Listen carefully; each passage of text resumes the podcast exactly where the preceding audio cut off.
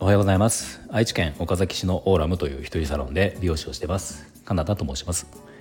このチャンネルは美容師歴25年以上の僕が一人サロン経営のことや大人の美容のこと髪のことなどを毎朝7時に配信をしているチャンネルです。皆さんはサブスクってどのぐらい入ってますか？今。今日はそのサブスク、まあ、僕も結構いくつか入ってるんですがサブスクをあの、まあ、定期的に整理をしなきゃダメだなと思ったっていうお話をしようと思うんですね。で僕今入ってるサブスクが、まあ、今思いつくもので言ったら、えー、例えばサービス系のもので言うとうん音楽のもので言ったら Spotify ですね。Spotify とあと,、えー、あと Amazon Prime Amazon Prime と、えー、 Audible 本を聞くやつですね。 Audible あと Uber Eats の、えー、やつ会員ですね。月の。あの送料が送料っていうかあの何ですか。手数料がちょっと安くなる Uber Eats の会員、うん。まあ、ちょっとサービス程度そういうもので、まあ、あとはコミュニティ関係、うん、有料のコミュニティとかで一つ。とあと情報収集として、えーまあ、ツイッターのサブスクですね。ツイッターツイッターのサブスクあとツイッターの配信、えー、フォロワーしてる方のサブスク一つ。うんだと YouTube の有料の YouTube 会員一つ。あと音声。ですね、えー、音声だからスタイフでのメンバーシップ一つ。まあそんな感じで、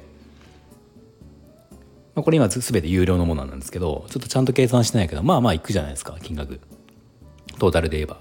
うん、一個一個とかで言うと、まあ、高いものでも1,000円とか1,500円。で、まあ、安いものだったら300円とか500円とか、まあ、そういう感じのものが多いと思うんですけど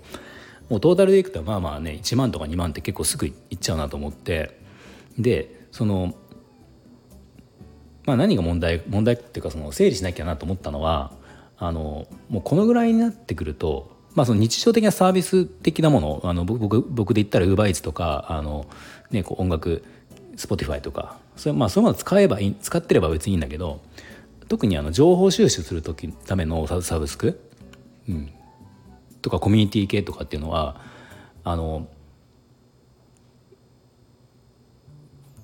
あまりに多いと結局そのやっぱ時間が決まってるわけじゃないですか一日の中でそのそこに使える時間ってどうしても決まってるわけだから、まあ、どれだけその倍速、まあ、音声だったら倍速とかでやってもやっぱ限界があるんですよね。そうすると僕もあのやっぱ最近少し整理をしたんですが実は結局入ってるけどあの使ってないっていうものが出てくるんですよ。でこれをなんか潔くあのやめるっていうのをしないと、まあ、結局1回のその支払いとしては300円とか500円とか、ね、あの何百円っていうレベルかもしれないけどやっぱこれ年間とかこれ何年間というレベルでいくとまあまあの出費になると思うんで、まあ、逆にそれをやめて必要なまた新しいサブスクを入れるとか入るとかねそういうふうにしてた方が絶対いいし、まあ、やっぱそれには時々こう見直しというか今これ使ってるかなっていうのを見なきゃいけないなっていうふうに思うんですね。で特にそのやっぱり今この物を、ね、サブスクって結局課金をしてるんだけど、うん、忘れちゃうじゃないですかやっぱり。でまあ実際請求書とか来るわけじゃないからこうネット上で、ね、こう自分で時々見ないとあこれなんか課金してたなとか引き落としがあった時にあれこれなんだっけって見たら全然使ってないなとかっていうのはあると思うんですよね。で僕は最近あの今言った中でいくつかやめたのがあって、えー、と一つオーディブルをやめたんですよ。オーディブルは以前一時期すごい使ってたんだけど、まあ、この音声配信をするようになってからあの、まあ、自分ももちろん配信してっていうのもあるけどやっぱりその人のも聞きたいんじゃないですか。スタイフとか、まあ、ボイシーもそうですけどスタイフとか聞きたいので、まあ、そうするとそれを聞いてるとあのオーディブル聞く時間って全然なかったりするんですよね。なので、まあ、それはもう最近本当にここ数ヶ月全く使ってなかったから、まあ、それでも1,500円ってこうねあの払っていくわけだから、まあ、これはちょっといらないなっていうか今はいらない必要ないなと思ってオーデブルは一旦やめたんですね。あと、えー、そうですね音声の有料会員っていうのも一つうんいくつか入ってた中の一つをこの間やめました。うん、これもまあなんかうんその聞いてた人の内容が悪くなったっていうよりも聞きたい内容がその帰った時はその人の内容を聞きたかったけど、まあ、自分がまた状況が変わってくると違う内容というか、うん、聞きたい種類が変わってくるので、まあ、そっちに今ちょっと変わってきて以前のものは聞かなくなったから、まあ、それでやめたとかねそういう感じなんですよね。でも今その整理して実際いくつかやめたっていう話をしたんですがこれもあの思ってすぐやめれたわけじゃなくてまあやっぱりどっかまだ聞くかもなとかまだ使うかもなとかまだ情報を見るかもなっていうのでやっぱちょっとしばらく置いておいたんですよ。実は。うん、けど結局やっぱり今の僕には使う使う、えー、あまり必要なくなったっていう状況でこの間その整理をしたんですが、まあ、なんかこれやっぱり何か似てるなと思ってあの洋服ですよね洋服、うん、洋服って、ね、特にこういいものを買うとそうなんだけどなかなか捨てれなくないですか？いいものじゃなくてもなんか意外とこれまだ着るかもしれないとか、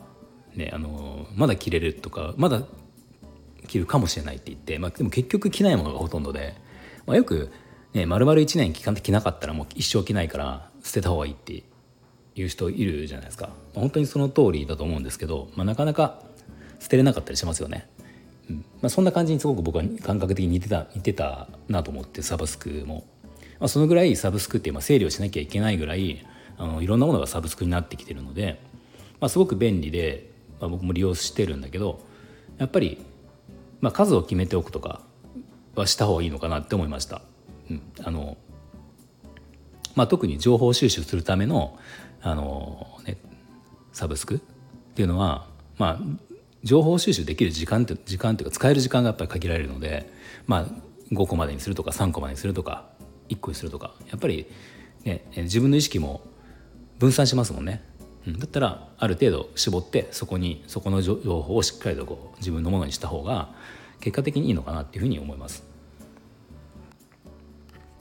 このサブスクに関しては最近その、まあ、明らかにいろんなところでサブスクって今増えてきててあの、まあ、ちょっと前から始まったのでいうとツイッターのサブスクですよねツイッターのサブスクっていうのはそのツイッターブルーっていうツイッター社が出してる有料会員ももちろんそうなんだけどあのそれではなくその発信してる人がサブスクできるようになってますよね。個人で、えーと、その会員だけ要はツあのスタイフで言えばメンバーシップみたいな感じでサブスク会員の人だけが、えー、見ることができるツイートをしたりとかっていうのが今あるんですよね。うん、僕も一つ一人そのサブスク入ってるんですけどうん、そういうのがあったりとかなんかインスタもあのなんかこの間見たらサブスクっていう項目ができてて、まあ、どうも調べたらあの日本のアカウントではまだサブスクを開くことはできないんだけどなんか入ることはできるらしいですよね。今アメリカだか、まあ、その日本以外のところでそのサブスクを開いてる個人の人たちがいてこれに入ることは僕ら日本で今やってる人たちもできるらしいんだけどあの解説することがまだできないってでも多分時間の問題でそのうちきっとインスタもそうなっていくだろうからまあなんかいろんなところでそのサブスクっていうのをあの以前よりも個人ができるようになってるなっていうのを感じたので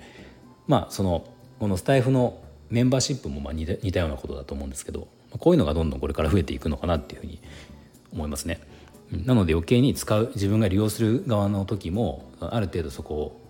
をこう考えてやんないと、まあ、何でもかんでもサブスクサブスクってやっていくと結局なんかこう管理しきれないというか、うん、